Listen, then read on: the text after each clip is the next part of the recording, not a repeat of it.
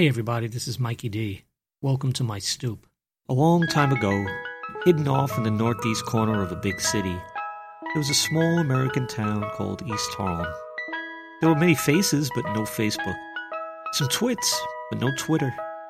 We didn't have computers or cable TV, no VCRs, DVDs, DVRs, no iPhones or Xboxes. We had no 24-hour news cycle. 1 hour a day was more than enough.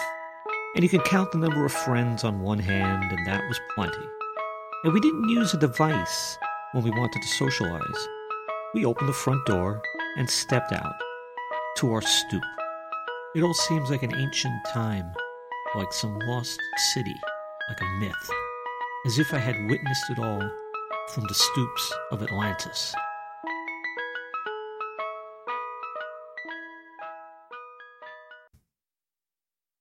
Sometimes situations call for methods that kind of hover on the wrong side of legal.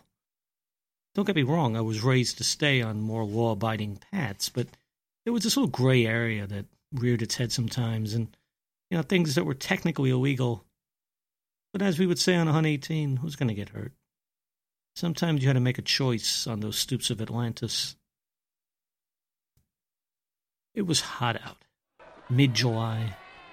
One of those days where the smell of baking asphalt and smoldering stink trees wrapped around your entire face as you stepped outside. I love the heat, even as a kid. I was born in the summer and would rather spend time under a hot July sun than a cold January sky anytime. But I wasn't a masochist. It was hot. Friends wanted it, and, we needed some water to be splashed on our heads. And soon. If you grew up in a more bucolic small town, then a brook or a stream would provide that cool. In my little urban paradise, it was more mechanical. I looked over to the Johnny Pump a few buildings west of my stoop. It was my Johnny Pump. Every block had about 4 of them. Johnny from 435 was my neighbor, so I considered him my hydrant pal of 118. There was another one close to Pleasant Avenue, but that one was guarded by Kuga the Doberman. I'll tell you about him one day. There were 2 others closer to First Avenue. On my side of the block, there was one I passed often, but never really had any friendly interactions with. He wasn't on much. And the 4th, on the other side of the street, close to First Avenue, well, he was like a lonely stranger, never on, never hopped over, never leaned against, never given a sip to a thirsty passerby. It seemed lonely, that Johnny Pump. For those unfamiliar with the term Johnny Pump, it's what we called a fire hydrant. Invented by John Gerard, it replaced the original hydrants using compressed air to increase water pressure. The term started somewhere on the Lower East Side, probably by a bunch of Bowery boys, and that term worked its way all over the city. The 2 metal caps on the front were rarely on. The larger one on my pump was long missing, and a continuous trickle of cold water would pour silently, providing us thirsty kids with a convenient quench. No plastic bottled water in those days. The temperature was nudging 90, and it wasn't even noon. We needed that pump on full blast. I could have easily just went in my basement, grabbed one of my dad's wrenches, and opened it. That was the easy way. Besides, he was at work, and my mother would say no. And anyway, there was no adventure doing it that way. Now, we had to do it the way the big kids did. It was a secret method I always wanted to try. Just needed 2 things: a wire hanger and a piece of broomstick. The hanger, that was easy. Luckily, my mom wasn't Joan Crawford, so I could swipe one from the closet. But the broomstick needed a bit of neighborhood exploration. You'd be amazed at the garbage staples that existed if you just took the time to look up and down a few blocks. The variety was amazing. If you needed a chair, table, hubcap, picture frame, big wheel, baseball bat, curtain rod, cardboard box from a new fridge, bike wheel, rubber hose, TV tubes, rusty bucket, lampshades, flower pots, bed knobs and broomsticks, they'd be lying for the take in somebody's garden. We found a broomstick in the old brick-littered lot on Pleasant Avenue that would one day be transformed into a pretty nice community garden. We broke it in half by leaning it up against the curb and then leaping through the air with a Bruce Lee scream. Bam! We would snap it in 2. Well, it took like 3 tries, but we got it. We first had to untwist the hanger. One end was wrapped a few times around the hunk of broomstick, which for my skinny 9-year-old arms was a chore. The hook end was inserted in the space beside that octagonal valve at the top of the Johnny Pump. Then the remainder of the hanger was wrapped around and round the valve until the stick was pressing tightly against it. And that was it. It was a wrench.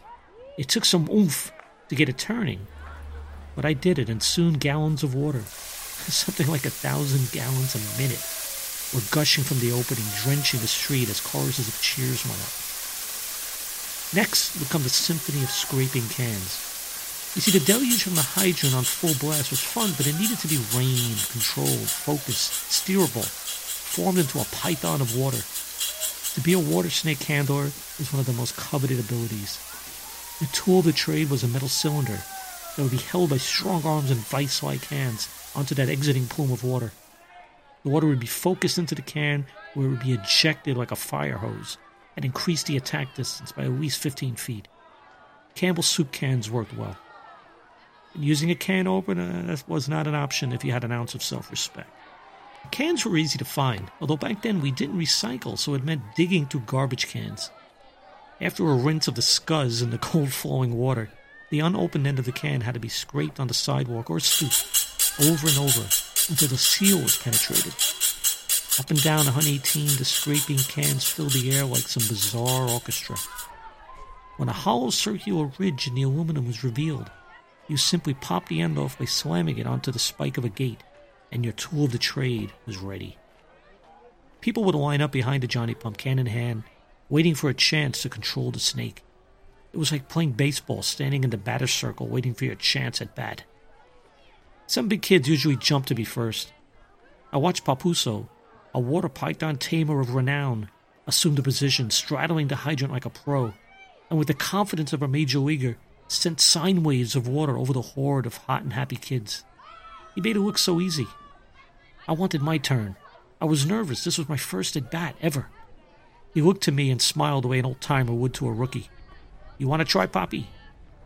I nodded. He stood, slipped the can around his wrist like the armor of some Roman warrior, and gestured for me to go. "Have a go at it, kid." I had my can gripped with every ounce of my strength. I felt hundreds of eyes on me. Crouching down, I strapped my arms across the water engine, and after a few nervous false starts, connected the can to the mighty river of water. And the can was smacked from my grip and launched into a high arc and landed across the street amidst a gaggle of ladies on lawn chairs.